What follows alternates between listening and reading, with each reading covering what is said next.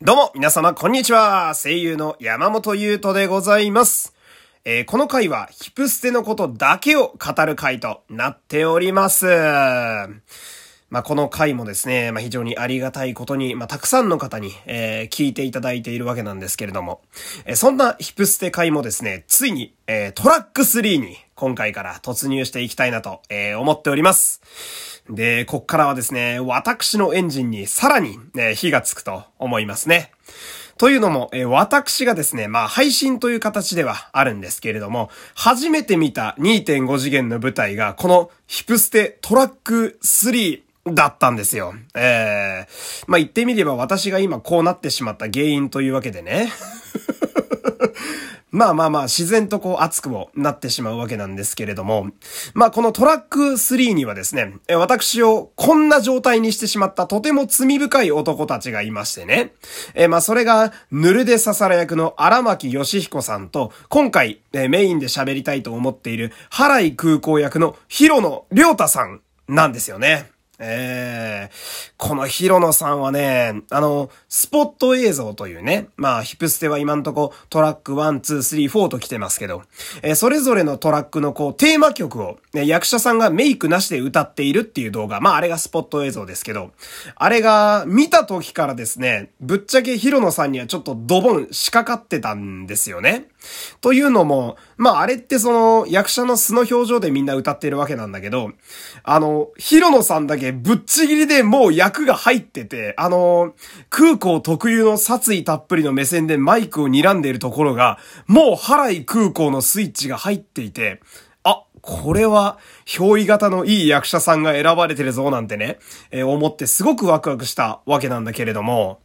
まあ、この憑依的な話でいくとですね、こう、ヒロノさんという方は、キャラを寄せるとか、演じてるとかなんかもうそういうレベルじゃなくて、もはやただの腹い空港なんですよね。まあ、トラック3見ていただいた方はなんとなく私が言ってること伝わってくれると思いたいんですけど、まあ、こう、声もそっくりやし、表情なんか原作の絵がそのまんま出てきてるし、で、まあ、仕草とか動き、歌い方、で、ラップの特徴ね、あの、葉山さん特有の歌い方をそのままコピーしていて、で、叫び声、シャウトね、とかね、あと、身長に至るまでね、すべてが原井空港でしかないっていうのがこのヒロノさんのマジですごいところでして、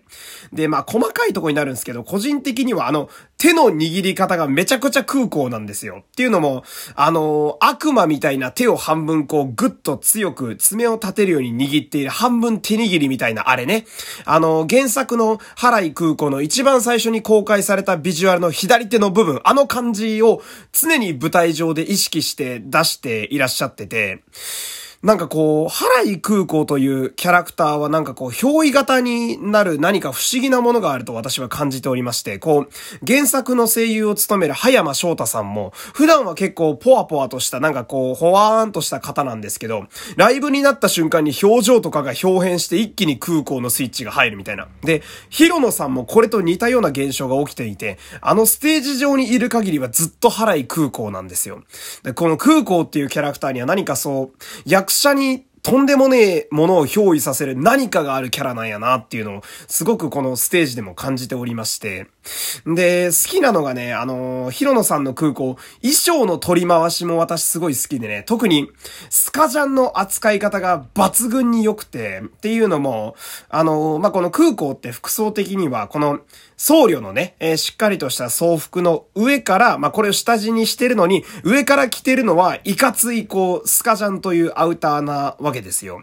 で、この衣装っていうのは、まあ、これは私の解釈なんですけど、こう、空港の、まあ、パッと見は荒っぽくてちょっと怖いんだけど、内面はこう誰にでも寄り添う優しさと、そして、まあこうついてこいみたいな兄貴らしさがあるという心を私はこの服装で表しているとキャラデザで思っておりまして、まあ心が荒ぶる時にはスカジャンが脱げて、つまり本心である総服が垣間見える場面があるわけですよ。これを、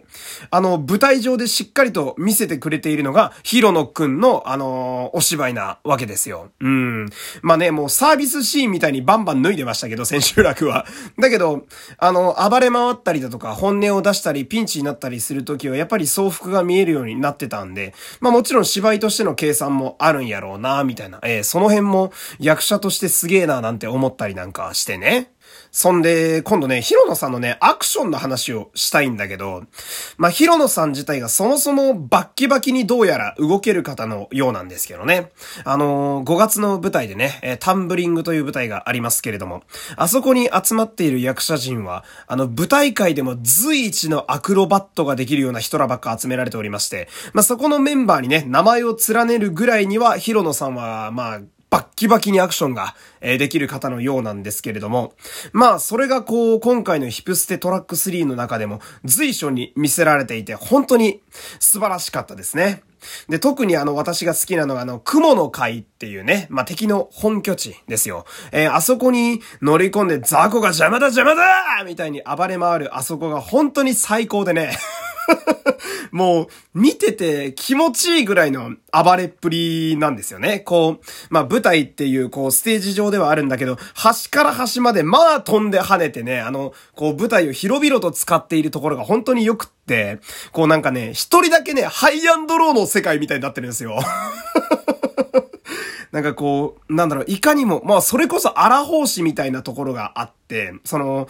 お坊さんが出しちゃいけないレベルの殺意をあそこで出してるんですよね。お前、あの、荒法師っぽいとこはあるけど、一応仏門の人間だろとかね、えー、突っ込んだりもするわけなんだけれども。っていうか、そもそもその、ラップバトルがテーマの作品なのにさ、ジャンプ回し蹴りとか出しちゃいけないんだよ。まあ普通にできちゃうヒロノさんもすげえなーなんて思ったりするわけなんだけれども。で、ヒロノさんのアクションのね、あのヒプステの中で面白いところがね、その、そもそもマイクがだよ。マイクがあの、完全なる物理的な武器と化してんのが俺めちゃくちゃ面白いと思ってるんだよね。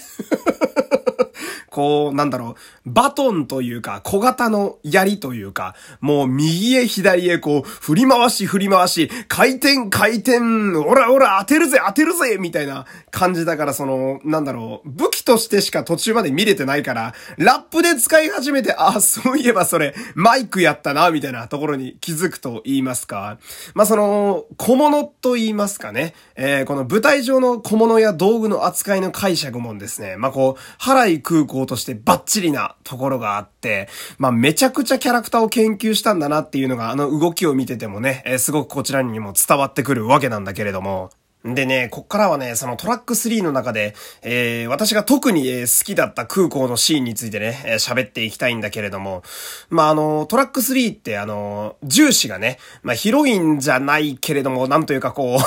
あの、宗教に落ちていくというね、えー、そこをまあ、名古屋のみんなが助けるみたいなところがあったわけなんだけれども、あそこで個人的にすごいグッときたのが、まあ、空港がね、あの、その重視の今の現状を見て、えー、話を聞いて、めんどくせえなーって言いながらもちょっと横に歩いてって、だけど、でも、家族を犯罪者にするわけにはいかねえかっていうところがね、ドカッと座りながら喋るところがあるんだけど、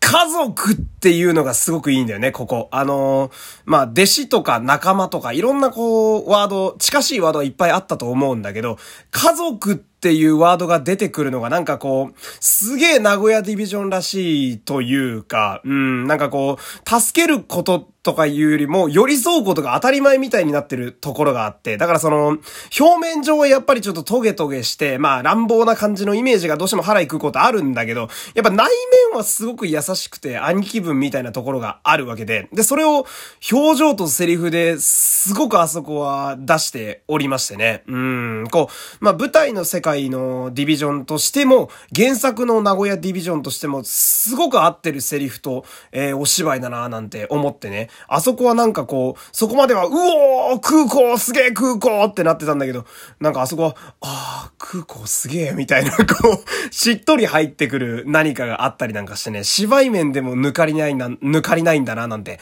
えー、思ったりして。で、あとね、あのー、一番払い空港らしくて、ヒロノさんのパフォーマンスもこう、工夫されててるなって感じられるところがもう一個あって、あのー、千秋楽一番最後の、あのテーマ曲、クラッシュ・ユア・マイクっていう曲のね、えー、ラストのサビに行く前に、大阪と、あの、名古屋が煽り合いをするパートがあるでしょ？あそこね。あの、えいよ、下がってな、大阪ってところね。あそこのさ、あの、空港がマジで良くて、あの、大阪のね、あの、ハリセンのこう4本指を立てたハンドサイン、あれを、じろって出して、あの、歌いながらね、あの、それを徐々に徐々に指を折って、名古屋のお祈りのハンドサインに変えてていく、あそこのモーション、マジで痺れたんすよ。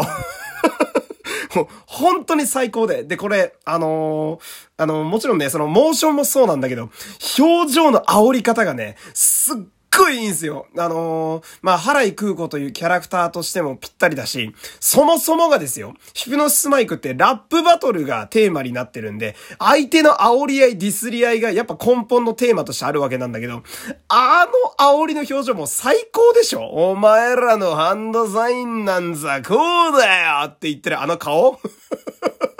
俺、あれを見た時にこの作品見て本当に良かったなってすごいしっとりと思いましたね。で、何度もトラック3私配信の中で見たんですけど、あのライブシーンのあの部分だけ本当に何度も何度もリピートするぐらい見ておりましたね。うん、こう、ラップを題材にした作品としてもそうだし、原井空港としても2億点のモーションだったなと、えー、あそこは本当にヒロノさんに拍手を送りたいなと、えー、思った部分ではあったんですけれども、えー、そんでね、えー、時間がね、またいつも通りなくなってきたんでね、えー、まとめに入りたいと思うんですけれども。まあ、あれだけ素晴らしい原井空港としてね、ステージ上にいてくれるのであれば、やっぱりこう、これからもね、あの、イベントとかまだまだヒップステ続きますけど、ずーっとね、広野良太さんにはこう、イブル文句としてあり続けてほしいと、えー、やっぱり願ってしまうという、えー、今日はそんなお話でした。えー、ところどころね、早口で聞き苦しくて申し訳ございませんでした。いつもこんな感じでございます。えー、ここまでお付き合いありがとうございました。山本優斗でした。また次、さよなら